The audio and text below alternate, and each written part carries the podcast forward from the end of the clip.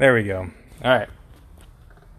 So let us read now together, beginning at verse one. Hear now the word of the Lord. Simon Peter, a bondservant and apostle of Jesus Christ, to those who have obtained like precious faith with us by the righteousness of our God and Savior, Jesus Christ. Grace and peace be multiplied to you in the knowledge of God and of Jesus our Lord, as his divine power has given to us all things that pertain to life and godliness, through the knowledge of him who called us by glory and virtue, by which have been given to us exceedingly great and precious promises, that through these you may be partakers of the divine nature, having escaped the corruption that is in the world through lust. But also, for this very reason, giving all diligence, add to your faith virtue, to virtue knowledge, to knowledge self-control, to self-control perseverance, to perseverance godliness, to godliness brotherly kindness, and to brotherly kindness love. For if these things are yours and abound, you'll be neither barren nor unfruitful in the knowledge of our Lord Jesus Christ. For he who lacks these things is short-sighted, even to blindness, and has forgotten that he was cleansed from his old sins. Therefore, brethren, be even more diligent to make your call and election sure. For if you do these things, you will never stumble. For so an entrance will be supplied to you abundantly into the everlasting kingdom of our Lord and Savior, Jesus Christ. Thus far, the reading of God's holy word. As we stated, the title of our sermon is The Blessings of Knowing God. And the main theme of the message is that God gives the blessings of grace, peace, and godliness. And we're going to see that he does this in verses one through three through our knowledge of him and Jesus his Son. And then in verse four, through the rich promises that we possess in Christ. And so think about how in knowing Christ, we know that we have great blessing. And then in Christ and through his word, he has given us many promises, many uh, ideas and um clues about what our salvation contains, what we will have in eternity, but even what we do possess right now in Christ. And so we're going to look at this together to understand many of the blessings of, of knowing God. Uh, Second Peter is written to the Christians who were part of the dispersion of the various provinces in Asia Minor. And so Peter is writing to Christians who are, you know, apart from their homeland right now. And so they really needed these words of encouragement. They needed to know the blessings of knowing God, because under persecution, they had to flee their homeland. And think especially about the Jewish Christians who were living. Um, they had the temple. Now Christ has come. That era, that time is passing away. And now they're dispersed throughout. Many other Jewish uh, people did not come to Christ, but rejected him as the Messiah. Uh, there's Gentiles coming to faith, but they're living among pagan Gentiles, and they're polytheistic many gods. And so there's there's a lot of stress and duress for the people that Peter is writing to here. And so his his um, epistle here is to to encourage them, and also to warn them about false teaching that was creeping into the church at that time. Uh, the book of Jude says that these false teachers have already come. And Second Peter says they, they are coming, and they're already, you know, about to about to enter in. And so false teaching is lurking about, and it's it's right there at the threshold. And so Peter is writing to help guide the Christians who are far away from what they know, far away from the other people of God. It's like an isolated church on an island surrounded by wickedness. That's sort of the picture of what's going on here. Uh, and so he's writing, Peter's writing to them to persevere in the faith and not be led away by these false teachers. And we as Christians need this exhortation today as well. In a real sense, we are exiles on earth. Uh, we do not have a lasting city here, as the book of Hebrews says. Uh, on the one hand, we know that in Christ, God's kingdom, in a real sense, is here on earth, but it won't be fully realized and fully accomplished until Christ returns. And so there's this kind of tension where we can see the kingdom of God and his blessings breaking in in our lives and perhaps in our communities even as well, but it's mixed with sin. The devil's still prowling about like a roaring lion. And so we need encouragement to, to press on. And in this, um, in these verses here, we, we really get an idea of the Christian life, our sanctification process. Uh, and in, also in verses five through eleven, which we're not going to focus on per se, but it is connected to these first four verses, we see uh, all this fruitful growth that we need in the faith. And so we're going to touch on that some as we go through as well. Uh, but the analogy that I kind of came up with that might help us to, to think about what this Christian walk and growth looks like, and as we try to understand the blessings of God and all that we have in Him, is sort of the, the caterpillar when he's transitioning into a butterfly. Um, it's not necessarily a beautiful process, right? Our, our growth as a Christian is kind of three steps forward, two steps back. It's a challenge, it's a difficulty, and yet the end is glorious. The butterfly is a glorious creature, certainly compared to the caterpillar. And so our glory, our destination in Christ when He returns, is going to be one of glory. So we got to get through the process now, but in the end, there is this glorious hope that we have in our blessings in knowing God. So with all that said, let's begin looking together at verse one. Simon Peter, a bondservant and apostle of Jesus Christ. Simon, of course, was one of the twelve disciples, uh, and he says here that he is a bondservant. Uh, this is the same word used for slave uh, in the New Testament.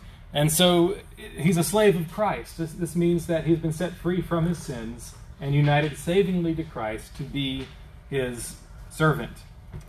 And the word apostle, as you probably know, is just the word indicating that they are sent out. They were sent out by God, the disciples, to proclaim and herald the gospel message. So Simon Peter is addressing the people as both Christ's bondservant and commissioned apostle of Jesus. And he says he's writing to those who have obtained like precious faith with us by the righteousness of our God and Savior, Jesus Christ.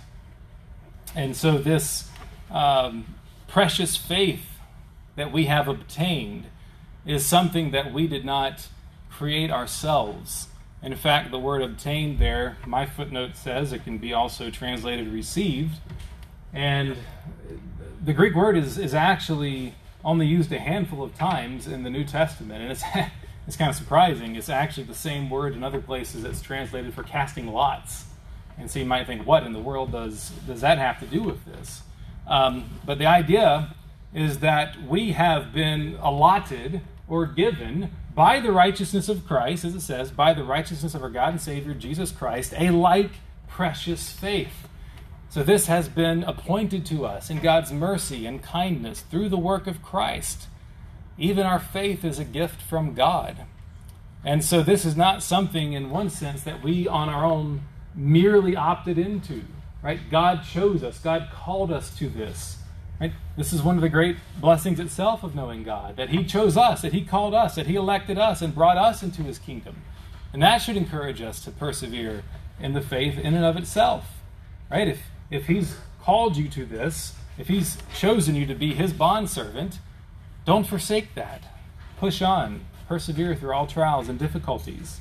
These elect exiles, as it says in First Peter, needed to hear these words to continue in the faith.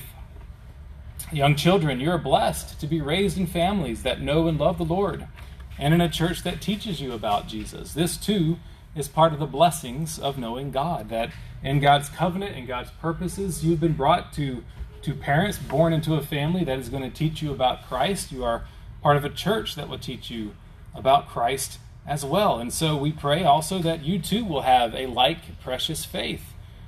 And notice that this like precious faith is the same as those that the apostles have. That's how precious it is. It is of equal standing. It is of equal value and worth. There's no second or third class uh, Christians in the kingdom of God. We all stand before the Father uh, with equal footing, all by grace, all through Christ, and all as one people. And so, again, think about the encouragement to these Christians facing persecution. You know, Nero, the Roman emperor, is about, and, and he would light up Christians in his garden parties to, you know, blame them for all sorts of things.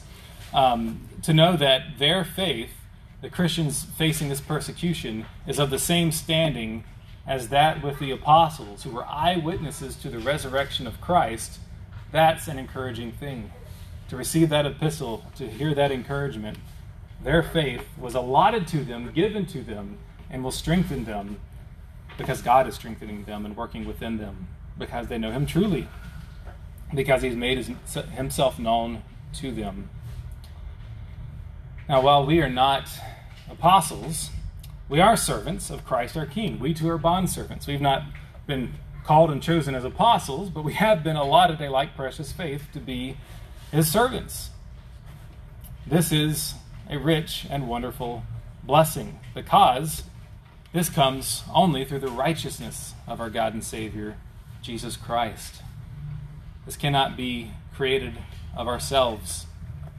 And so with this in mind, verse two says, "Grace and peace be multiplied to you in the knowledge of God and of Jesus our Lord." So we have the righteousness of God, of our God and Savior, Jesus Christ. And God and Savior both refer to Christ there. It's one article. It's, it's Jesus, indicating he is divine and man. And it's in him, by his righteousness, and growing in knowledge of him, as it says in verse two, that grace and peace is multiplied to us. Uh, we cannot grow uh, in the Lord without knowing the Lord. Uh, that's that's makes a lot of sense, I think. Uh, if we don't know God, if we don't study his word, then we will not increase in grace and peace. And so we can think of a lot of things that we may need in our lives at this moment, but rarely do we uh, not need to pray to God, study his word, draw near to him. That always will strengthen us in faith and godliness. Now, I just want to kind of, again, talk to the children here. We have many of them. Children, do you ever get presents at Christmas? And do you, if you do, and I, I would assume you do, uh, do you earn those gifts? Do you get them because your parents say, you know, it's a year-end, tax-deductible, um, earned reward? Probably not, right? You don't even know what tax-deductible is. But it's something that your parents graciously give you because they love you. Well, likewise, your salvation in Christ, who is the greatest gift, to have the forgiveness of your sins, that was not earned. It was a gift that you and I did not really deserve. And yet it's given to us anyways because we have a Father who loves us. As you have parents who love you, your Heavenly Father loves you as well. And as fun as the toys and games that you may get are, uh, they pale in comparison to the blessing of knowing God, knowing Christ as your Lord and Savior. And we pray again that we would all grow in our knowledge of him. Christ, he was born as a man to obey God the Father for you. He died to pay for your sin, and he lives again to give you new life and a new love for God and his word.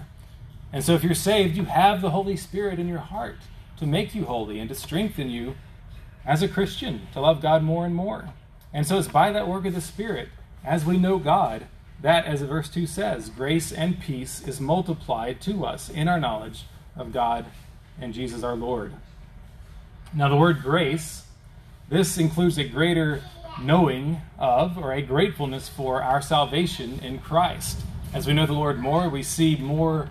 Um, it's like climbing a mountain and seeing more of the glory of our salvation, of what Christ has done for us. And it, it humbles us, it moves us, it encourages us to, to grow as Christians and then to live more graciously to others, more kindly and compassionately uh, and, and, and, and lovingness to others as well. Uh, the word peace, it has the idea of, well, wholeness, but a greater sense of security in the Lord, right? Peace, when you have peace, you're not afraid, uh, you're protected on every side from the Lord in Christ. If God is for us, nothing can stand against us. And so as you grow in your knowledge of salvation, you grow in grace and peace and comfort in the Lord. So the Christian life really is, is all about knowing God more and more. And as we do that, God's going to cause this exponential and experiential, which is really just to say a lived out knowledge of the Lord. Right? We can talk about the Christian faith, but if we're not living and walking faithfully, then we're not ultimately growing, are we? It has to begin in our heads, in our hearts. We have to understand it. We have to love it in our hearts. But then that should lead to action, right? It's head, heart, hands, that, that process that, that comes as the Christian grows in grace and godliness. We can read a, a manual cover to cover to figure out how to build something, and we may have it all figured out in our head after reading it, and then we go to actually build it and do it, and it, it just doesn't work. Or we may not read it at all and just figure it out better that way sometimes. Well, the same can be true with the Bible. We can read it cover to cover, think we understand, but then we go to live faithfully and we find, hmm, I really just don't quite understand what the Bible is saying here, or when I go to do this, the outcome is not what I expected. What is, what is the point? Well, a couple of things. One, when we go to serve the Lord and walk by faith, we really are walking by faith and not by sight, right? It's, it's, the outcome isn't always what we hope. God has promised that there will be hardship and persecution as well. That doesn't mean that it's not working. It just may mean that God is facing us with a particular trial in our life, uh, but he's going to see us through it. And so that's another blessing and promise of knowing God, that he will see us through the trials and the storms. Um, but we should not grow weary of well-doing, right? Scripture tells us that. We should not lose heart. We should press on. Sometimes we have to just keep on keeping on, living faithfully, and in time we will see the blessing and the reward of that. We don't get the fruit from the garden the very first day we plant it. We may not see any growth. We may think the, the plant or whatever is going to die, and yet sometimes we're pleasantly surprised. And so as we take the Word of God, as we know him, as we seek to walk faithfully over time, grace and peace will be multiplied to us. It may not happen quickly or immediately, but steadily and surely it will occur. And so the, the, the point from this is that we are not fully maturing spiritually until our increased knowledge does bear fruit and we walk with the Lord. And so we don't want to just be egghead Christians. We want to walk faithfully in the knowledge of the Lord. Now, Jesus in John chapter seventeen, verse three, he's praying to the Father there before he goes to the cross, and he says that eternal life is knowing the Father and the Son. And so in a real sense, even in heaven, we're going to continue to to grow in grace and peace. I mean, it's, it's an interesting picture. You know, our, our cup is full in heaven, and yet it's like our cup is ever expanding. It's like a, a balloon full of the knowledge of God, but it's ever growing and spreading. And that's what like heaven is, is going to be like, this ever-increasing grace and peace being multiplied to us, and it, but always in a full state. It's, it, it boggles the mind, but it's the blessing that we have in heaven. But even now, wrestling against sin, we can stretch the, the balloon of our heart and mind to grow in grace and godliness and be filled with the Lord. Because in Christ we have entered spiritually into the heavenly places even, and so we can grow now. And so then, do you desire to grow in grace and peace? What do we need to do practically, real, as far as putting uh, the rubber meeting the road here? Well, we need to meditate upon the Lord. We need to study his word, pray to him, fellowship with one another. These are ways that we can put faith into practice, right? Being hospitable to one another, meeting each other's needs, bearing with one another. Um, We, we pray each Lord's Day together for our country, our nation, and the individuals in here. As we make our requests known to one another, um, we can encourage one another. These are all practical ways to live out our faith among the people of God. And so this is how grace and peace is multiplied to us in the knowledge of God and of Jesus our Lord. And notice in verse three, It's, it's really all a continuation, one, one thought here. Grace and, so verse two, grace and peace be multiplied to you in the knowledge of God and of Jesus our Lord, as his divine power has given to us all things that pertain to life and godliness, through the knowledge of him who called us by glory and virtue.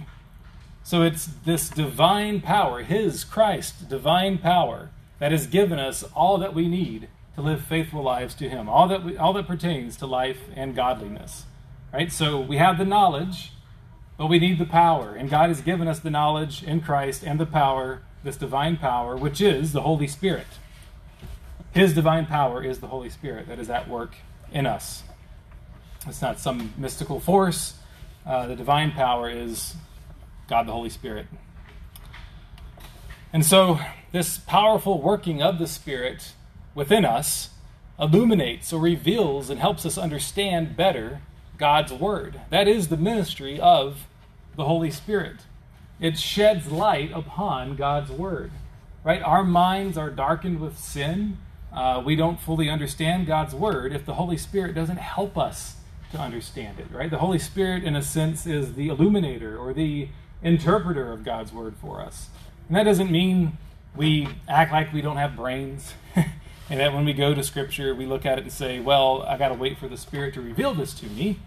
No, it means that we study the Word as carefully as we can and ask God by His Spirit to help us understand it. And not just understand it, but really to understand it with a heart of faith, right? To understand it with a love for what it says. Uh, an unbeliever can have an intellectual understanding uh, to some extent of God's Word, but the understanding the Spirit gives goes beyond just that, and it gives us a um, a posture such that we love the Word of God. We come under the authority of the Word of God by the power of the Spirit. And it it when it commands us, when God's Word commands us, we heed the commands. When it convicts us and calls us to repentance, we repent. When it encourages us, we are encouraged. The Spirit applies the Word of God in our hearts in that manner, in that fashion. And so when we know the Lord and the power that He has given us by His Spirit within us, we see this is another great blessing. We are going to persevere because it is God working in us both to will and to do His good pleasure, as Scripture says. And so, yes, it, it, the Spirit works in our hearts, moves our hearts to love God, gives us all that we need to serve Him in any situation we face. Right, other, elsewhere in Scripture it says that there's no temptation that is common to man that we are not able to withstand because of God working mightily within us. So the sufficiency comes from Christ alone and not by our own works and efforts. And so God's Word speaks to all of life, right? If, as it says in verse three, this divine power is given to us all things that pertain to life and godliness. This isn't just, um, you know, sufficiency for uh, understanding the Bible even. It, this is equipping for everything that we are facing in life. This is not, of course, to say that if you're learning a particular trade or job that you, you don't have to train and learn from others. You do. The Spirit's not going to supernaturally just give you skills to be a great carpenter or something like that. But God's Word does give us the conviction to push through any trial that we face. And so if God says, go and work, you know, serve the Lord with gladness, you're going to have the Spirit, the conviction to pursue that and to do that. And you can trust and bank on God providing for you in any situation that you face. Sometimes that provision may come in the form of your job, your work, blessing, you know, financially abundantly. Sometimes it may be very sparse and you have to have the church to help you. But God ministers through His people in the congregation, mercy ministry and things like that as well.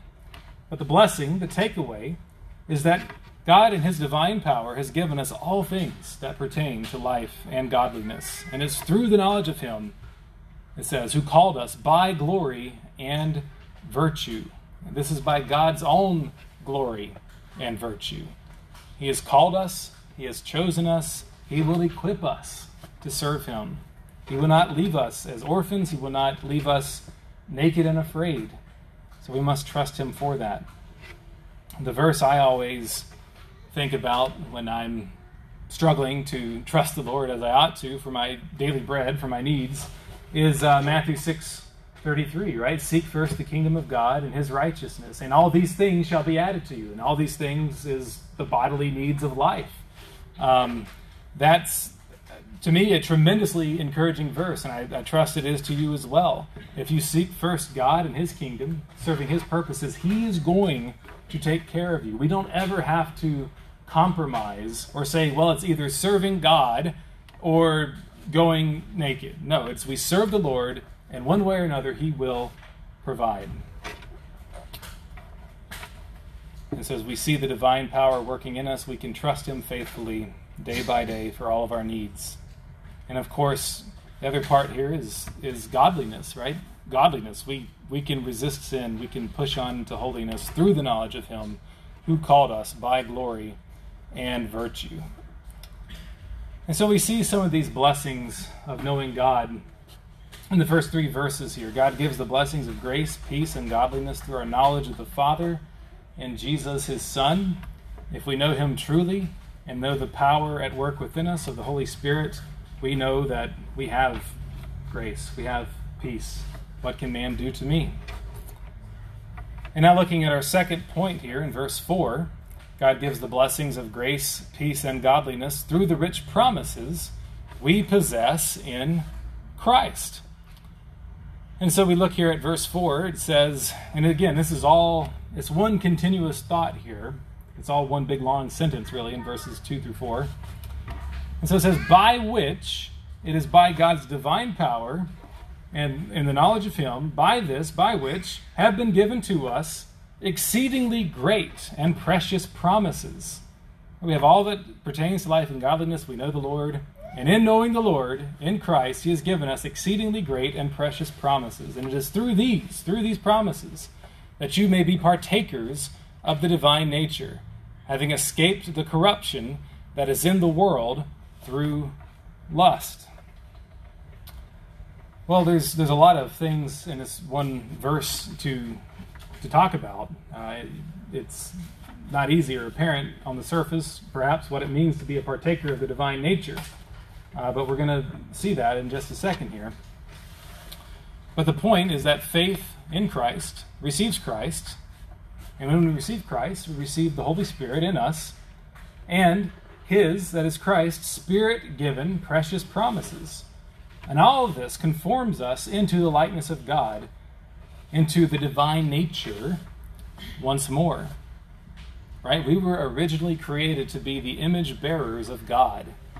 God says, let us make man in our own image, after our likeness. Right? So this participation, this partaking of the divine nature, really is being restored in Christ to be more truly human than you've ever been. Right? Because now we are in Christ freed from sin and free to live like him once more. So there's sort of this paradox where when we become partakers of the divine nature, we become more truly human than ever before, more truly made in his image, as we were called to be, upright before him and not in sin. That's the power of the Spirit working in us, that we bear his image well once again, obeying his commands and so on and so forth. And so when it says we become partakers of the divine nature, this does not mean that we become little gods. Uh, you may think of uh, the Mormons, I believe, who speak of, uh, you know, in heaven we sort of become deified. That's, that's not what's being talked about here. But again, truly image bearers, truly human, not corrupted and tainted by sin any longer, now united to that heavenly man, Christ Jesus. For in union with Christ, indeed, we are united to this God-man. Right? Jesus is fully God and fully man. He has taken on flesh. He is now in heaven in his glorified body. That is who we are united to. And Christ from heaven is molding us into his image, sanctifying us by his word and Spirit, leading us to live godly lives that reflect the divine nature that's full of grace toward others and peace with God and man. And so it is these precious promises that we should focus on now. If we become partakers of the divine nature through these exceedingly great and precious promises, what are some of these great and precious promises? Well, we could spend all day scouring Scripture and, and finding many of them, but a few of them that I have list, listed here. One, pardon of all our heinous sin. Your sins have been forgiven. That's a promise. That's a guarantee. We have received Christ himself and the Holy Spirit, Luke twenty-four forty-nine. In Christ and his Spirit, we're enabled to fight against and progressively overcome sin, Galatians five. The Spirit uh, wars against the flesh and the flesh against the Spirit. I believe it's Romans twelve says that we are being renewed in our minds after the image of God in knowledge, righteousness, and holiness. And Romans six says we're freed from the bondage to sin. Well, these are promises, but they're also possessed promises, right? We have them now. It's not just a future promise. It will be more true and more fully received when Christ returns, but even now we have victory, a measure of victory over sin. We have the Holy Spirit now, and so on and so forth. Also, First John three tells us that the Father through Christ, loves us as his own children. It says, behold, what manner of love the Father has bestowed upon us, that we should be called children of God. We're adopted into his family as his people, and as such, we are united to his body, the church, the people of God, the fellowship of the saints. And he gives us, he promises to give us his kingdom, the fullness of it, the renewed heavens and earth. All of these things are ours in Christ. That's why I chose that quote from Calvin in our opening about how, in a real sense, Christ, God through Christ gives us everything. Everything becomes ours in him. And, and that alone should, should bring us to our knees to worship him in, in gratefulness and gratitude. I mean, you can't have a much greater blessing than to receive the universe through Christ. And it says we are joint heirs, co-heirs with him. Now, the, the last clause here in verse four, it says we have escaped the corruption that is in the world through lust. Well, this helps define the sense, again, in which we become partakers of the divine nature. It's through godliness. It's through putting on Christ in righteousness by his power, by the Spirit, this divine power. And resisting lusts, the desires for sin, the corruption, as it says there, that is in the world. That's that the wickedness that is out there. And it's out there because of lust, because of our own sinful heart desires. And even as Christians, we still have this, this indwelling sin, these heart lusts. But although they're active in us, they are not enslaving us as Christians, for we have the Spirit of God overcoming them in us. And so what must we do? We must trust the promise that we have in Christ, that we will one day be glorified. We must believe, and when you put it like this, it's not hard to believe, that the Holy Spirit is stronger than our sin, right? There's the old hymn, Grace That Is Greater Than All My Sin. It's probably in our hymnal. Um, well, we got to believe that. We got to believe that he who is working in us is greater than the devil, is greater than all of our wicked thoughts and deeds. This is a promise that he will work in us and through us and sanctify us. This is a great blessing of knowing God. And remember, again, who is Peter writing to? He's writing to people. They need to be reminded of this. Temptation is everywhere for them. The urge to deny the faith just to get along, to go along, to get along is, is very present. You know, if you see, you know, you fled persecution so that you don't get lit up on a pole, burnt alive, and then you're wondering if they're going to come and find you, come and chase you down. Think about the pressure at that point of time to, you know, uh, give a pinch of incense to Caesar, right? Uh, just give a little in incense to Caesar, just recognize him as a god, and you can keep worshiping your God, right? Well, we can't do that. We worship Yahweh, the one true God, him and him alone. Well, Peter is writing and encouraging them. You have the Holy Spirit working in you. You have all things that pertain to life and godliness. You know the Lord. You know him because you have a like precious faith with him that we, the eyewitnesses, the apostles, have. Don't lose hope. Press on in godliness. And brothers and sisters, if, if they could press on by the power of the Spirit, surely we can. I don't know anybody who's being lit up for their faith yet in this nation. I know churches that are being locked down in Canada, um, and I'm encouraged by their faithfulness. Uh, so let us be faithful unto the end as well. Now, what is this process by which we are conformed to the image of God? Right? It's, it says we have escaped the corruption that is in the world through lust, which means we are being conformed and renewed in the image of God day by day. Uh, perhaps, children, this is a helpful picture. Again, um, I'm sure you've played with Play-Doh. I like Play-Doh sometimes. I don't play with it as much now that I'm an adult, but, you know, sometimes with my kids. Well, have you ever taken one of the little animal molds or shapes and you press it into the Play-Doh? Now you've got an elephant or a tiger or whatever you like. Well, something similar is happening as God works in your heart. He is taking the Word of God and, and pressing it into you. And you're kind of like the Play-Doh, right? We are the clay, God is the potter. God is the maker, and, and we are being molded by him. And so you, you like to make shapes and animals and so on. Well, God likes and desires to, to conform you to his image, to make him like you. by taking the Bible and working that, pushing that, if you will, into your heart so that you love Him more and more. And I pray that this will be an encouragement to you. And so some final application and exhortations here. Don't forget the powerful blessings that you have in Christ. Uh, Second Peter two, verses one through two, tells us there's many uh, embracing heresy, sinful lifestyles. In fact, they uh, the false teachers go on and say, where is this promise of His coming, right? There, that's another big promise. Christ is going to return, right? Jesus promises that. He's going to fix all sin and injustice. If we're faithful, He's going to return. Well, some were saying, where is the promise of His coming, right? Some may say that today. It's been two thousand plus years, right?